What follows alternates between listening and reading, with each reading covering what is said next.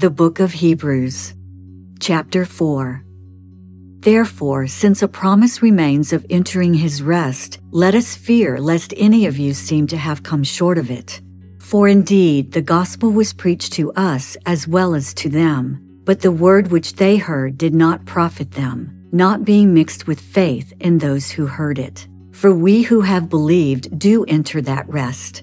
As he has said, So I swore in my wrath, they shall not enter my rest. Although the works were finished from the foundation of the world. For he has spoken in a certain place of the seventh day in this way, and God rested on the seventh day from all his works. And again in this place, they shall not enter my rest. Since therefore it remains that some must enter it, and those to whom it was first preached did not enter because of disobedience, again he designates a certain day, saying in David, Today, after such a long time as it has been said, Today, if you will hear his voice, do not harden your hearts. For if Joshua had given them rest, then he would not afterward have spoken of another day.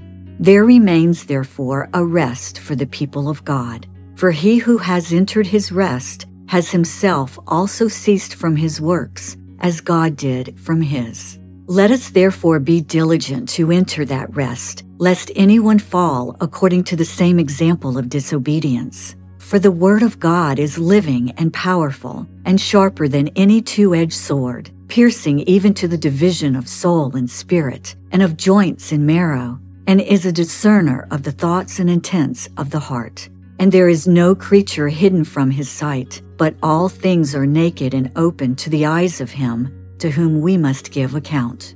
Seeing then that we have a great high priest who has passed through the heavens, Jesus, the Son of God, let us hold fast our confession.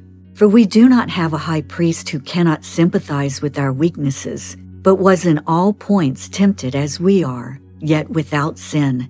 Let us therefore come boldly to the throne of grace that we may obtain mercy and find grace to help in time of need.